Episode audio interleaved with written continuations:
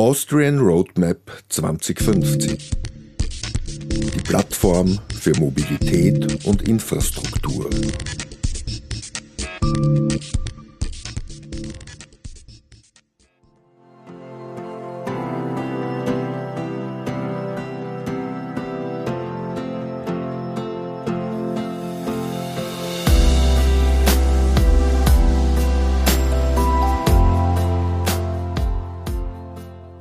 Willkommen beim letzten Podcast des Jahres der Austrian Roadmap 2050. Bei mir sitzt Gerhard Schuster, CEO von Wien 3420. Wir kennen es alle unter die Seestadt Aspern. Diese ist bereits ein fixer Bestandteil unserer Stadt geworden, auf die wir stolz sind. Die Mutter der Stadtentwicklungsgebiete, wie es so schön heißt in Europa. Ja, eine Frage.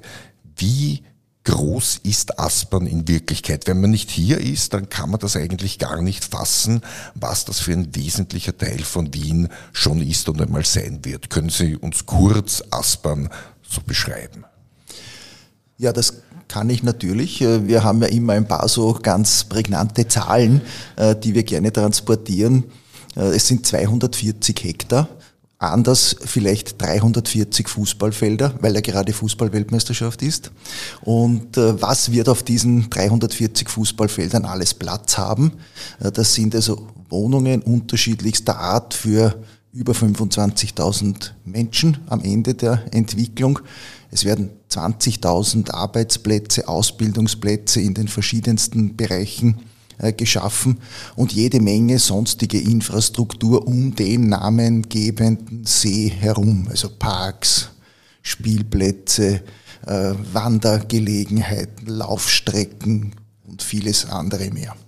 Ich habe da noch stehen auf meinem Zettel Entwicklungsachse U2 Donaustadt. Also das ist ein Fachbegriff. Was heißt das für die Wienerinnen und Wiener?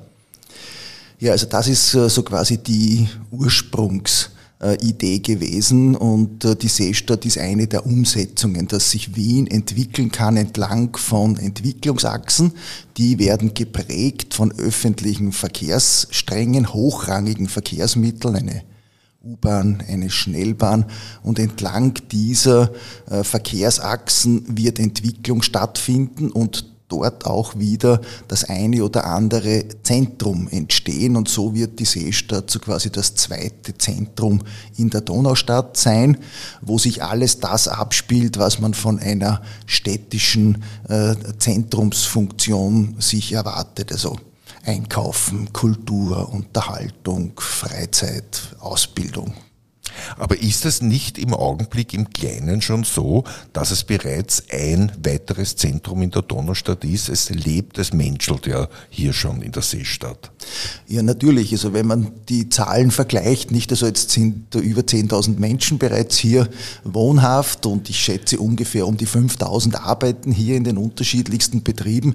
Ja, das ist schon eine Kleinstadt, wenn man äh, so will und vieles ist schon da, aber vieles kommt erst noch, ja, und äh, da arbeiten wir intensiv äh, daran, dass also diese äh, ganz äh, speziellen Angebote, die man eben in einem äh, Zentrum erwartet, dass die Schritt für Schritt noch weiter äh, ausgebaut werden. Gehen wir zurück ein bisschen in der Geschichte.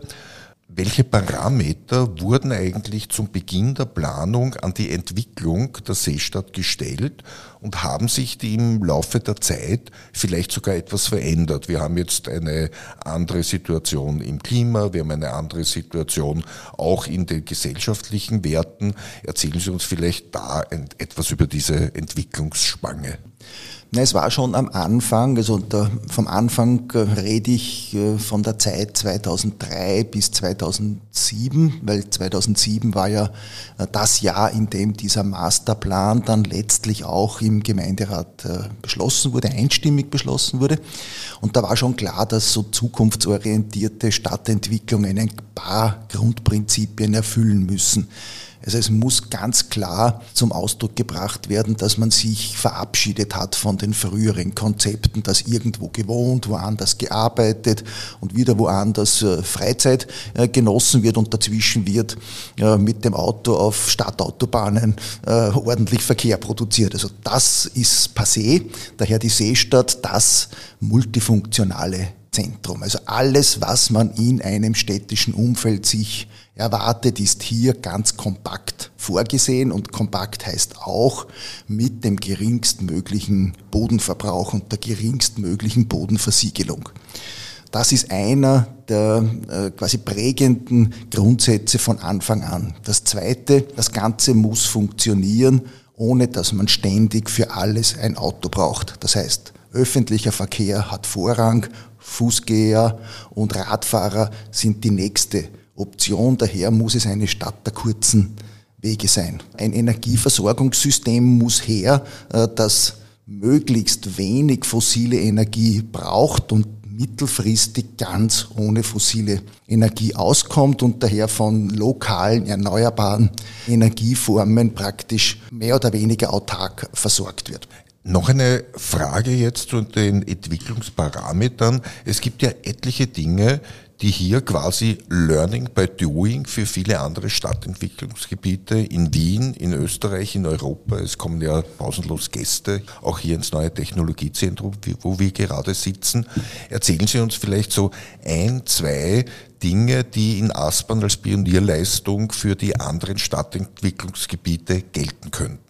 Ja, also eine ganz besondere und auch herausfordernde Spezialität ist, dass wir durch diese besondere Durchmischung natürlich immer wieder Projekte haben, wo nicht nur gearbeitet wird als ein Büroobjekt oder nur gewohnt wird als ein Wohnhaus äh, oder nur eingekauft wird als ein Einkaufszentrum, sondern dass es diese Mischung fast auf jedem Bauplatz gibt und daher unterschiedliche Mieterstrukturen, unterschiedliche Mieteranforderungen von einem Bauträger oder einem Entwickler abgedeckt werden müssen. Also er muss in mehreren Kategorien denken, muss sich auf mehrere Nutzergruppen einstellen können. Das ist eine Herausforderung. Das ist nicht selbstverständlich.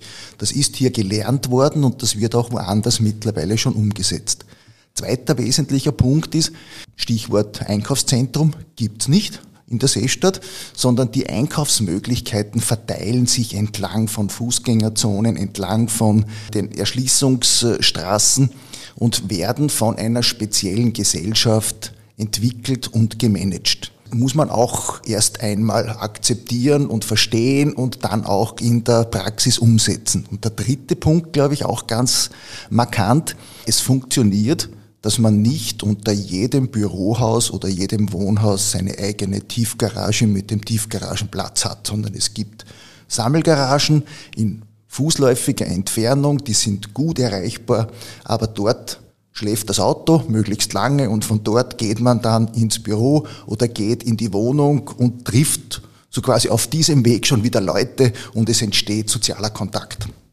Ein Projekt, ich weiß es nicht genau, wie es heißt, aber Sie wissen es ganz sicher, bewundere ich ganz besonders. Sie haben ja ein äh, Projekt, wo ein Art adaptives Haus entstanden ist. Ja. Das heißt, das sind im Augenblick, glaube ich, Garagen, kann aber später, wenn das Auto noch mehr auf dem Rückschritt ist oder vielleicht endlich auf dem Rückschritt ist, äh, auch anders genutzt werden. Ja, also das ist auch eine spezielle Form schon, also auch von der Konstruktion und von der Nutzung. Also nicht nur, dass es Sammelgaragen sind, dass es keine Tiefgaragen sind, sondern Hochgaragen. Das erlaubt zum Beispiel, äh, dass sich später einmal etwas ändert, dass ein Garagendeck, eine Ebene für was anderes genützt wird, weil man es zum Parken nicht mehr braucht.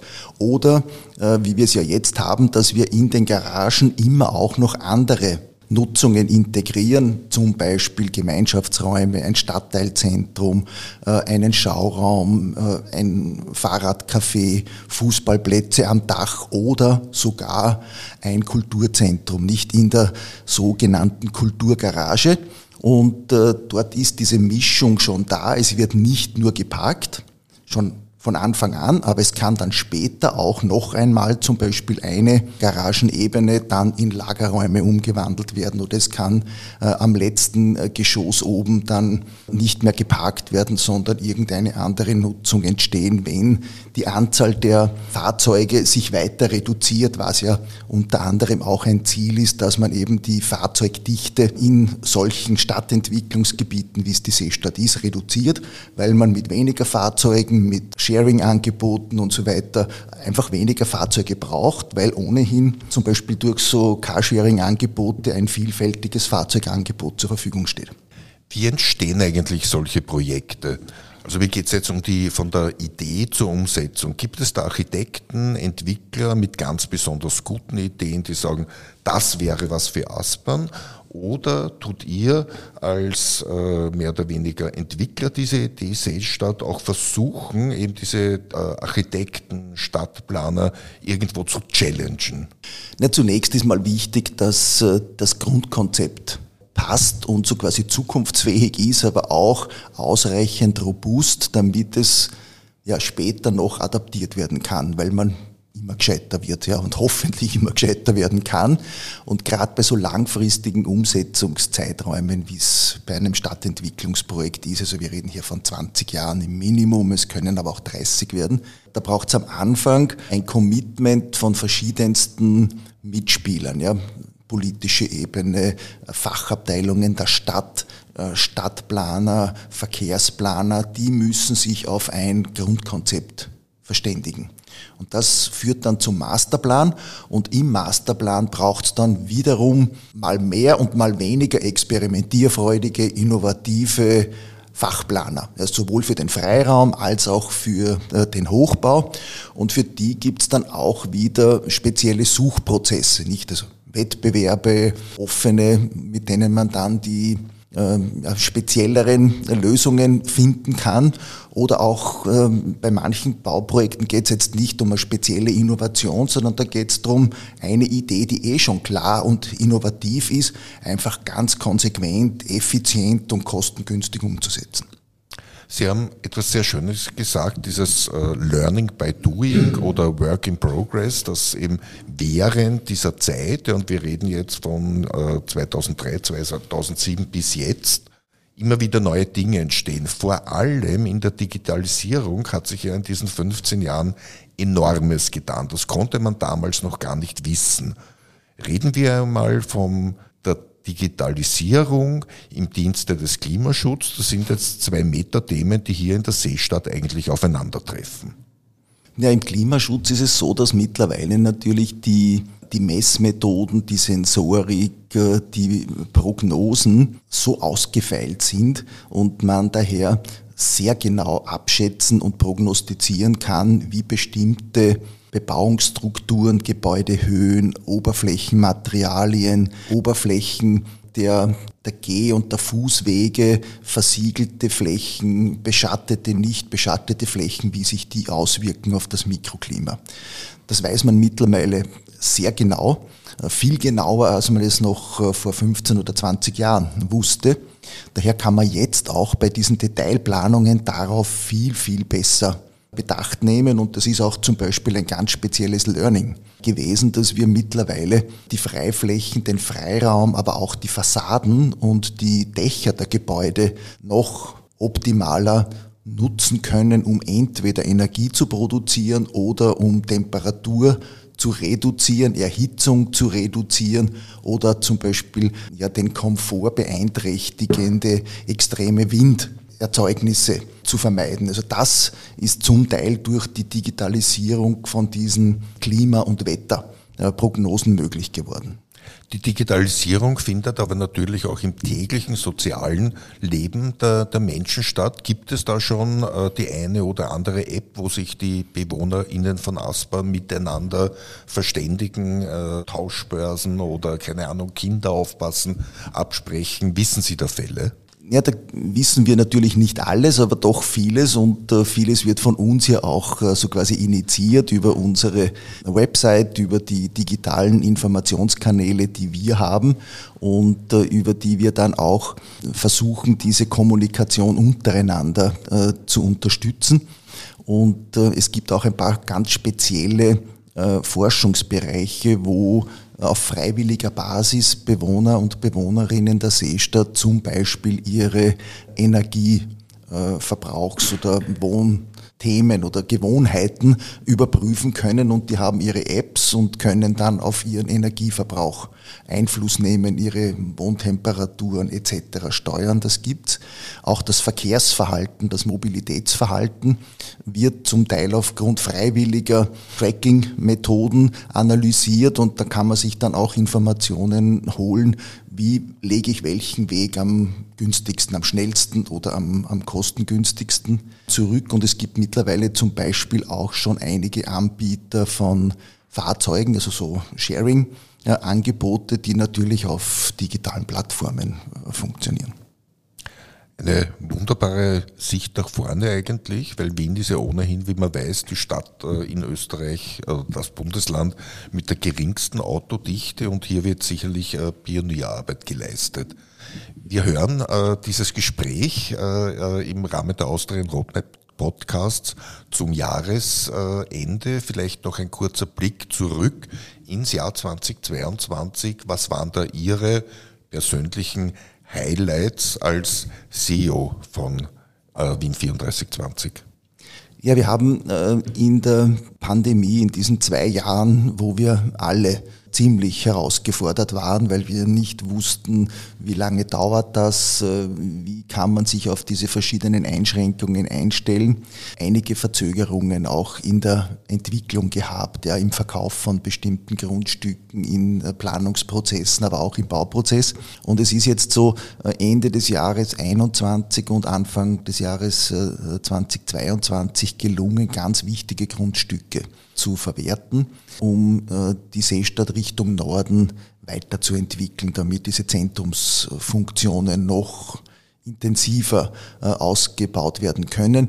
Und das ist gelungen. Mittlerweile sind äh, Architekturwettbewerbe für zwei ganz spezielle Grundstücke an der sogenannten Waterfront, also am See, in die Wege geleitet worden und werden im nächsten Jahr abgeschlossen. Und wir haben ein ganz spezielles äh, Objekt, auch Aspan Manufacturing. Das ist so ein Gewerbehof äh, mit einer Mischnutzung äh, verkauft und das wird in die Entwicklung gehen. Und das sind ganz, ganz wichtige Funktionen und die Kulturgarage hat den Betrieb aufgenommen. Also ein wichtiges lokales Kulturzentrum für Musik, äh, für Theater, aber auch für Nachbarschaftsveranstaltungen, Feiern, Ausstellungen etc. Das sind äh, sehr, sehr äh, erfreuliche Entwicklungen und über die können wir uns jetzt am Ende des Jahres gemeinsam mit den Seestädter und Seestädterinnen zurecht freuen. Ich habe sie gesehen auf einem Spatenstich-Foto für ein Projekt namens Robin Seestadt. Hat das was mit dem Robin Hood zu tun? Ist das auch wieder etwas Revolutionäres, Kämpferisches gegen das Konforme? Ja, es ist auf jeden Fall was Nonkonformes, ja, äh, und was Traditionelles gleichzeitig, ja. Und das finde ich also besonders äh, herausragend und bemerkenswert, weil es eine, ja, eine Bauform ist mit einem ganz, ganz traditionellen Baustoff, also so einem Ziegel, aber es ist ein Haus, das im Wesentlichen ohne Heizsystem und auch ohne großartige Digitalisierung auskommt, sondern sehr altmodisch unter Anführungszeichen. Äh, die Qualitäten einer dicken, einer dicken Ziegelmauer nützt im Winter und im Sommer, um ein konstantes Klima so zwischen 22 und 26 Grad zu erreichen, ohne wahnsinnigen Energieeinsatz, ohne Heizungs- und Kühlsystem, hochtechnisiert und das ist was ganz was Spezielles und ich freue mich schon sehr, äh, wenn der Robin dann in Betrieb genommen wird, auch von einem interessanten, guten Nutzer, also einer Privatuniversität, die dort äh, Einzug nehmen wird. Blicken wir nach vor ins kommende Jahr. Was sind denn da die großen Herausforderungen für die Seestadt? Ja, es gibt also eine große Herausforderung äh, und da hoffen wir, dass im nächsten Jahr weitere äh, entscheidende Schritte gesetzt werden. Das ist diese Anbindung auch an das Straßennetz, primär setzen wir natürlich auf den öffentlichen Verkehr, aber wir brauchen auch eine Verbindung der Seestadt an das hochrangige Straßennetz.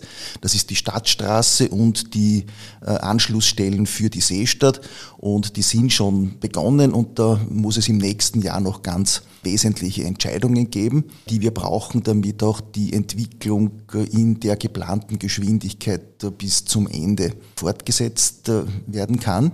Und zum Zweiten haben wir uns vorgenommen, in einer Rückschau zu evaluieren, was ist denn gut gelungen, äh, wo müssen wir noch mehr Augenmerk äh, auf bestimmte Qualitäten lenken und wir werden aus dieser Rückschau und dieser Evaluierung uns ein, ein Kennzahlen System erarbeiten, mit dem wir in der zweiten Hälfte, so quasi der Seestadtentwicklung, also von heute bis Anfang der 2030er Jahre, jedes Jahr oder alle zwei Jahre unsere Entwicklung evaluieren und die Zielerreichung auch monitoren und damit noch besser steuern können, ob wir wirklich auf Kurs sind bzw. auf Kurs bleiben.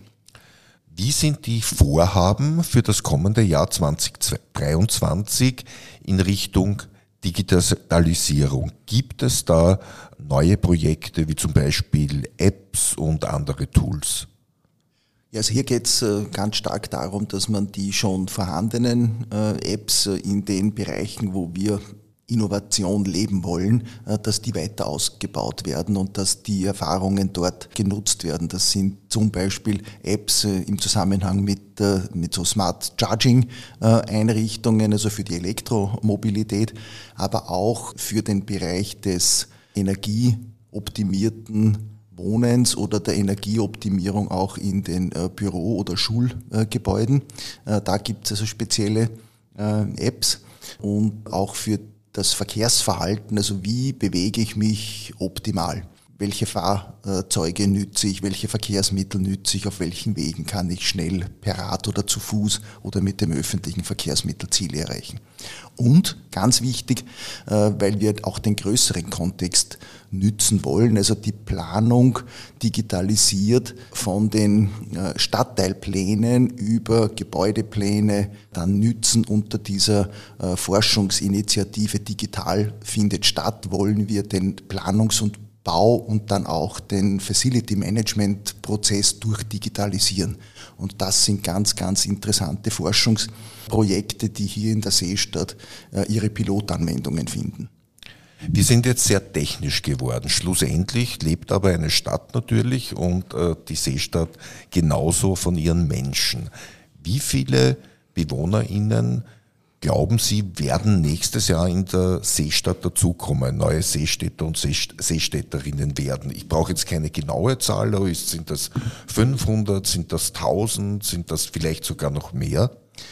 Ja, Im nächsten Jahr gibt es also noch den Abschluss von zwei, drei kleineren äh, Bauprojekten und ich würde schätzen, da werden ungefähr 500 Leute noch äh, einziehen. Und ich gehe davon aus, wenn es nicht heuer passiert, so wird nächstes Jahr im Jänner oder im Februar das tausendste Baby auch in der Seestadt geboren werden.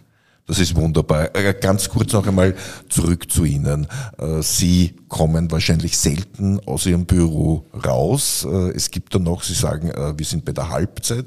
Die Seestadt wird noch doppelt so groß werden. Genießen Sie selber ab und zu eben die Seestadt wie einer der BewohnerInnen? Also ich komme sehr viel raus aus meinem Büro, beziehungsweise ich komme jeden Tag durch die Seestadt in mein Büro, weil ich zumindest einen äh, kürzeren oder längeren Fußweg von der U-Bahn-Station ins Büro habe. Und äh, ich komme nicht so oft dazu, diese besonderen Freizeitattraktionen äh, zu genießen. Aber ich habe mir heuer im Sommer am heißesten Tag, ich habe es mir notiert, am heißesten Tag habe ich mir ein Bad im See gegönnt. Das klingt wunderbar. Und als allerletztes zum Neujahr darf man sich etwas wünschen, so in Richtung äh, Resilienz, äh, Stabilität. Was wünschen Sie sich 2023 für die Seestadt im Hinblick auf ein ja, harmonisches Weiterentwickeln äh, dieses Stadtteiles? Also ich wünsche mir vor allem, dass diese extrem vielfältige, bunte Gemeinschaft, die hier entstanden ist, dass die die Möglichkeiten in der Seestadt gemeinsam gut nützt und dass die gut miteinander auskommen, dass sie sich zwar hin und wieder durchaus äh, auch mal streiten, dass es Konflikte gibt, aber dass die in einer sehr guten, äh, wertschätzenden Art dann gelöst werden und man diese Buntheit wirklich genießen kann.